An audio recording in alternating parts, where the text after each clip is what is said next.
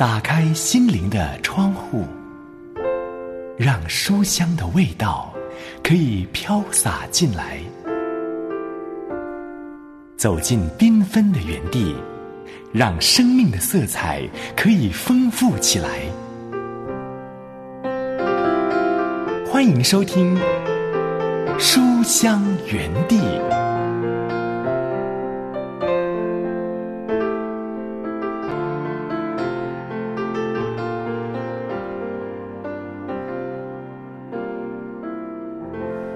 亲爱的书香家人，喜欢读好书的好朋友，平安，刘雯问候你，好开心又来到这两刻钟，可以陪伴你一起来读好书。今天是周末小说选读还有读家书的时间，手中这一封家书来自于第一次写信来的秀刚弟兄哦，很开心收到你的来信。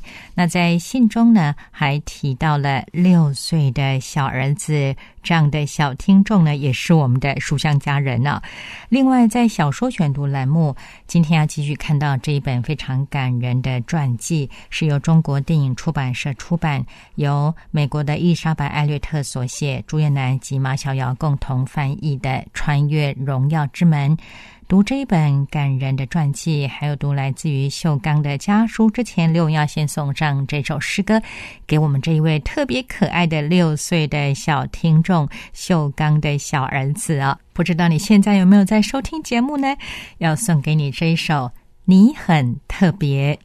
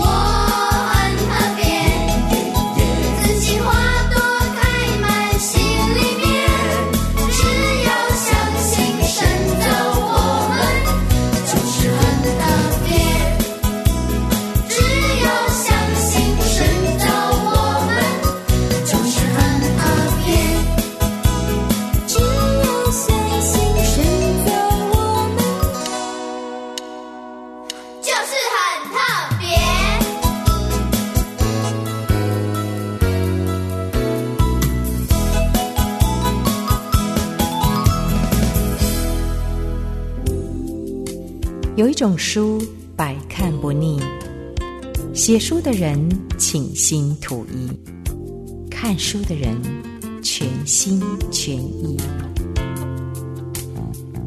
片片家书飞进心底，你的心情，我的心意，点点滴滴深藏记忆。来自于秀刚弟兄的第一封家书，在信中说道：“亲爱的刘文姐，你好。自从良友 APP 停止服务后，在手机上收听最新的节目不是太方便了，只能通过电脑来放。啊，有关这一点呢，可能有所误会哦。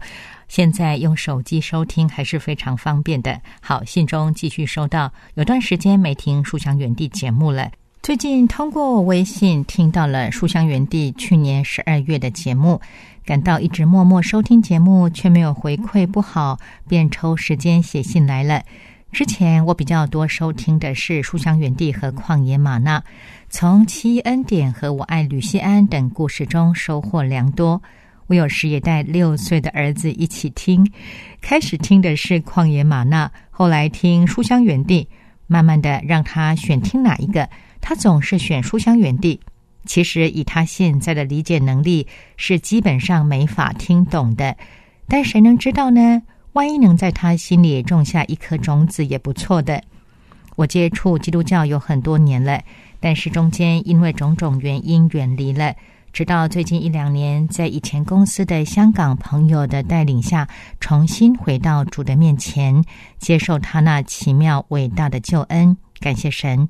现在我的灵命还很幼稚，希望今后能够像去年的良友电台主题那样扎根真道，多多学习领会神的话语，并且行事为人也与蒙召的恩相称。请为我祷告，谢谢。今天先写到这里吧。祝良友电台全体同工及家人在新的一年里平安喜乐。再见，主内弟兄秀刚，谢谢秀刚，终于写信来给刘文了。而你说到的啊，一开始呢，刘文忍不住回复的就是。现在透过手机收听节目仍然是非常方便的，一定是可以利用手机非常方便的下载收听，而不需要开电脑的。所以不知道你在收听方面是遇到了什么样的问题？非常欢迎你来信和刘文讨论呢。那另外提到。可爱的六岁的儿子听旷野玛纳，还有书香园地啊，啊，让人觉得这个画面呢非常的有趣，非常的可爱啊。当然，以他现在的这个年纪呢，来听这两个节目，确实可能很难体会。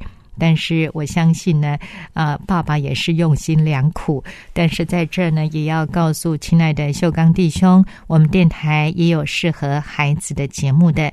你可以在我们的节目分类上呢，找到关于孩子方面的儿童节目，可能比较适合你的儿子来收听啊。那当然呢，刘文阿姨也非常欢迎可爱的小弟兄啊，来加入我们这个书香园地的大家庭啊。刘文阿姨问候你，也很想抱抱你一下。好，也祝福你在新的一年呢更活泼、更健康，而且耶稣和人喜爱你的心都一起增长。再次谢谢秀刚弟兄抽空写家书来给刘文，也要祝福你灵命呢不断的向下扎根，向上结果，身心灵都更健壮。圣灵天天引导你，主恩满意，恩上加恩，利上加利。接下来我们一起来读这一本由中国电影出版社出版。由美国的伊丽莎白·艾略特所写，朱月南及马小瑶共同翻译的《穿越荣耀之门》。伊丽莎白·艾略特就是这五位在奥卡族殉道的传教士之一吉姆·艾略特的妻子啊。他后来写了几本书，叙述这一次的宣教行动。在这本书之后呢，还有一本是奥卡人的心声啊，或许也可以在节目当中呢跟你分享这一本续集。我们先来看这一本《穿越荣耀之门》，今天要进入第九章了。第九章的主题是一九五五年九月。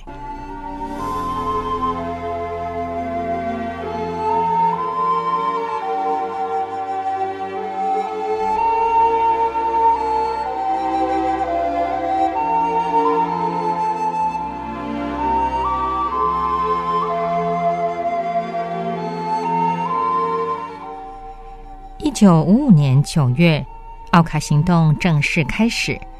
在这个月里，上帝开始将五根线拧成一股绳子，他要让这五彩绳来彰显他的荣耀。五个性格迥异的人分别从美国东部、西部和西北部来到厄瓜多尔。尽管这五对夫妇来自三个不同的宣教机构，但是有一点是相同的：他们笃信圣经的一字一句都是上帝对人类所说的神奇而正确的话语。基督说：“你们去吧。”他们则回答：“主啊，请差遣我。”将要联手发起奥卡行动的传教士们，首先完成了几项工作。水灾之后，他们决定重建山地亚工作站，仍将它作为这一地区的总站，并建造一批外围工作站。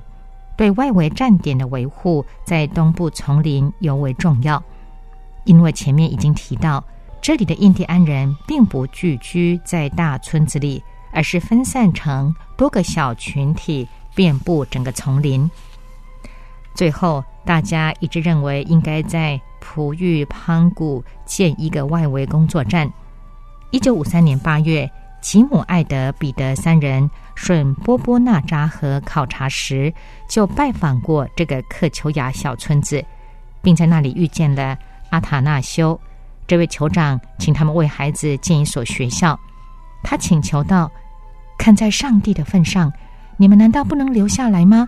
这里非常需要你们。让我数数：十三、十四，还有一个。对了，十五个孩子。我有十五个孩子，他们想识字，可是没有人教他们。我家里还有两个孤儿呢。你们就不能留下来吗？通常，在一个新地方赢得当地人的信任是一个很艰难的过程。现在。主人不但敞开大门，还热切的挽留他们。三个年轻人认为这是上帝对他们祈求更大传教领域的回应，于是决定麦卡利一家搬到山地亚去学习克丘雅语，还未结婚的彼得留下来帮助他们学语言，并重新启动工作站。吉姆和我决定结婚，这样我们就能共同创建普玉潘谷的工作站了。相信这是上帝的旨意。于是，在一九五三年九月，吉姆和我连同装在四只小舟里的所有生活用品，一起抵达普玉潘谷。在一连串拍背、握手和充满欢笑的问候之后，印第安人把那些数量惊人的装备扛上了高高的提案。阿塔纳修的两位妻子和一大群孩子正在那里翘首以待，盖房子。建机场的同时，我们还召集印第安人，用他们的语言给他们讲世界上最伟大的故事，告诉他们上帝的儿子来到人间，用自己的血洗净世人的罪。上帝的大爱慢慢的被印第安人熟知。有一天，阿塔纳修对吉姆说：“我太老了，也许老的听不明白了，但是我觉得你们说的是真的。”我会在你们的话中得到安息。我们听了都很欣慰。同时，麦卡利一家在山地亚的学习也有了长足的进步。彼得在他们的竹屋旁为自己盖了一座小房子，与他们一起用餐。他在日记中写道：“在盖这个两室的小屋时，我快乐的不得了，我真是太高兴了。虽然只花了四五天时间。”我还是等不及，想赶紧搬进去。屋子里相当舒服，一张床、一张桌子、一把椅子，能有自己的一片天地，简直是一种奢侈的享受。我再也不用在旁人的监视下生活了。最好的是，这有助于我养成规律的生活习惯，拿东西也方便，而且有私密的祷告空间。此外，我又开始仔细研读新约了。离开美国以后，我就一直没有机会继续。再次有条不紊的形式，使我由衷的感到高兴。这无疑是我期望已久的生活方式：按时起床睡觉，晚上学习，早晨做整整一小时的祷告。当彼得感到麦卡利一家的工作已经步入正轨时，便开始筹划自己与奥利弗·安斯利的婚姻生活。奥利弗是一位苗条美丽的女孩，她那一双浓眉在浅色头发和蓝眼睛的衬托下显得格外醒目。彼得在丛林时，他们就在一次通信中订了婚。这位沉默寡言、勤奋好学的小伙子，以他特有的直率，思索着自己即将步入的婚姻与奥卡行动的使命是否相冲突。彼得写道：“昨晚纳特和我就奥卡行动做过长谈。奇怪的是，我并不觉得即将举行的婚礼会阻碍我接触他们。我觉得，如果非要奥利弗选择的话，他宁愿我在结婚之后死去。”也不愿因为害怕不幸降临而无限期的拖延婚期。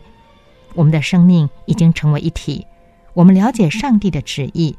我不认为上帝会将我们拆散。一九五四年六月，彼得一身轻松的回到美国与奥利弗结婚了。他走后，我和吉姆还有麦卡利夫妇一起搬回了山地亚。璞玉潘谷已经建成了一座外围工作站。我们安排好了以后的访问和授课期，山地亚则是我们常设的活动基地，有一所学校、一间诊所和一座小仓库。大家一致同意由我和吉姆负责山地亚工作站的运转。于是，艾德和玛丽露开始考虑在另一个未开拓的地方建立自己的站点。麦卡利听说了阿拉胡诺。就是那个紧挨奥卡人领地的壳牌石油公司的废弃基地，他曾经乘飞机在这一区域巡视，还估计出克丘亚人的数量在一百左右。为什么不利用那里建得很好的简易机场，搬去住一段时间，并向那些克丘亚人传福音呢？顶多需要一天时间给跑道除除草，就跟新建时的路况差不多了。阿拉胡诺的建设耗资巨大，是壳牌石油公司为在丛林里寻找石油而兴建的几项工程之一。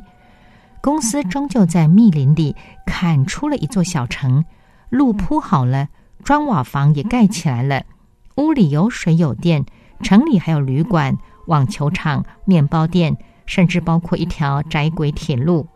自从一九四九年废弃以后，丛林逐渐夺回了自己的地盘。建筑物也开始腐烂发霉，倒的倒，塌的塌。不过，那仍留下了一些材料可以回收利用。在阿拉胡诺建一间工作站，似乎是个不错的主意。每周五，艾德和纳特飞往阿拉胡诺，利用周六、周日拜访印第安人家，还召集他们开会。印第安人的欢迎让艾德备受鼓舞。他用四处捡来的木板，在壳牌石油公司的废墟上盖了一间简易的房子。艾德最终决定常住阿拉胡诺，并把玛丽露和两个孩子接到了新家。玛丽露很快就将家里布置得漂漂亮亮，纱窗上挂着鲜艳的窗帘，竹墙上挂着画，水泥地板上铺着五颜六色的厄瓜多尔地毯，屋里甚至还有一张沙发。那是把床垫和塑料板放在一堆捡来的砖头上搭成的。纳特塞因特花了好几个晚上为他们装配了一套防盗报警系统和一圈电篱笆，因为大家都非常清楚住在奥卡人附近会有怎样的危险。阿拉胡诺河是奥卡人领地的西部边界，而这间新建的工作站却位于奥卡人这边。几年前，科派石油公司的雇员正是再次遇害的。奥卡人从林子里窜出来，一番迅猛的杀戮之后就消失了。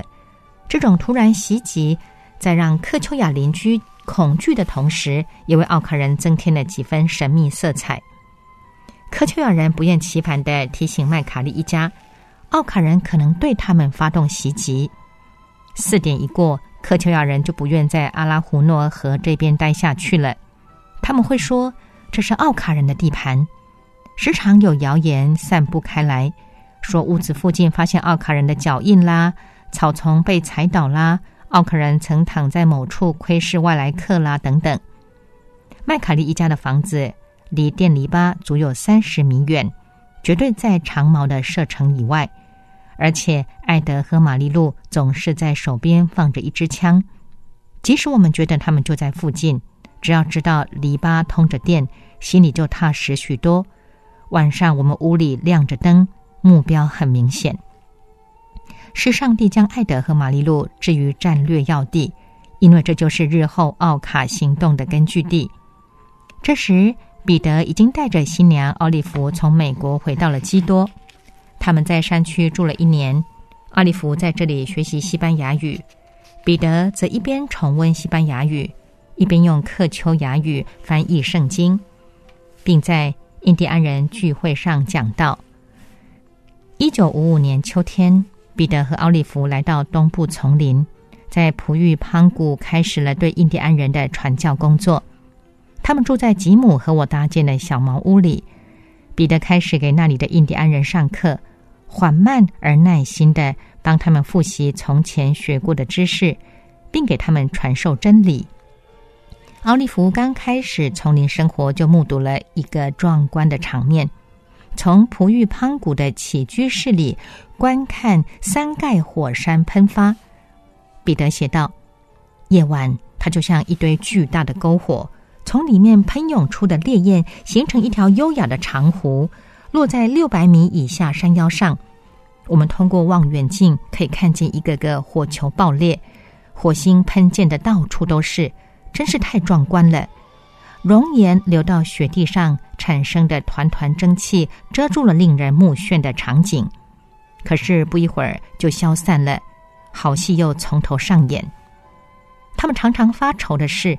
很多印第安人在过节时都会喝得酩酊大醉，可以想见这样欢庆的后果：丈夫殴打妻子，光溜溜的孩子可怜巴巴的找地方过夜，而父母却摇摇晃晃，直到醉得不省人事。有一次，一个醉醺醺的母亲翻身压在她两周大的婴儿身上，把孩子闷死了。有时，醉鬼企图穿过漆黑的树林回家，却常常。睡在了泥泞的小道上，几个小时后醒来，才发现硕大的石斧甲虫正在他腿下挖土，打算将他活埋。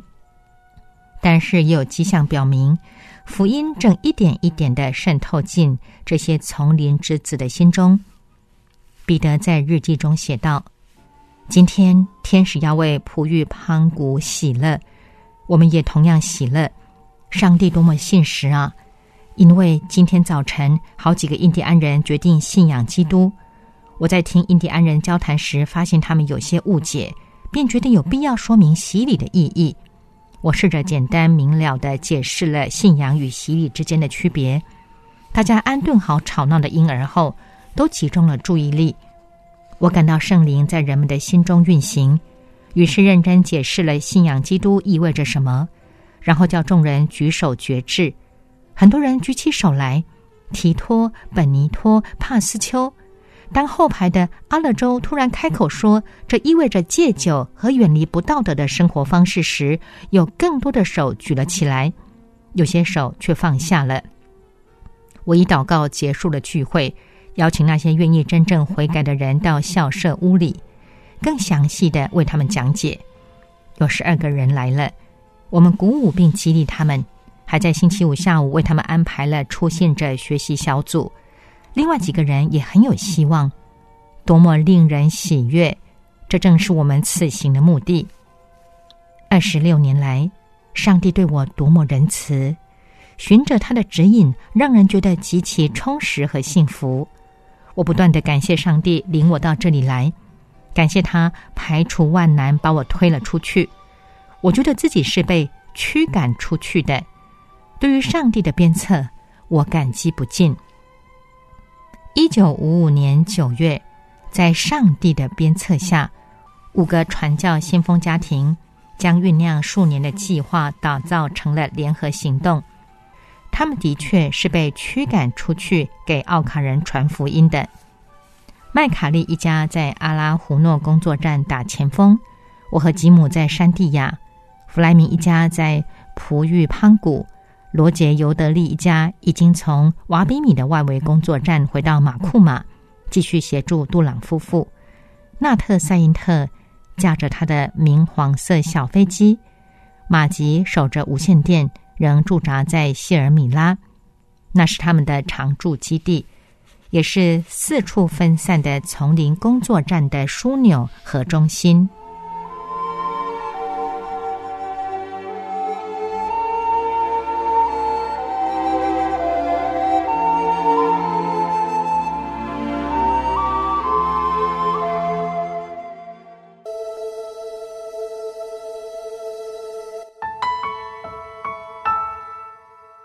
您现在正收听的是由良友电台制作的《书香远地》节目，我是刘雯，和你一起读的这一本书是由中国电影出版社出版，由美国的伊丽莎白·艾略特所写，朱彦南及马小瑶共同翻译的《穿越荣耀之门》。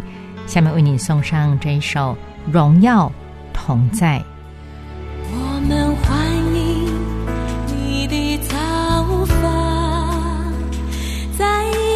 彰显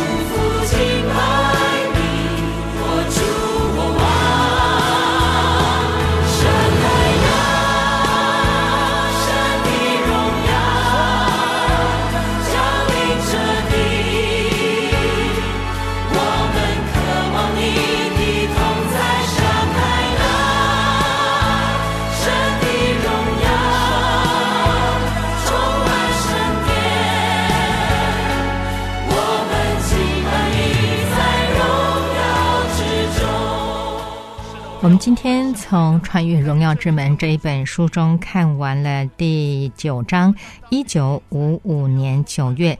在下一回我们要进到第十章，奥卡行动开始，不要错过了。来到节目尾声，要和你说再会了。再次邀请书香家人，若是听完节目之后有任何的感想，或者是有需要刘文为你祷告的事项，都非常非常欢迎你写信来给我。来信请你寄到书香园地的专属电邮信箱，汉语拼音书香 at 良友点 net。我们下回节目时间再会，愿神赐福保护你，拜拜。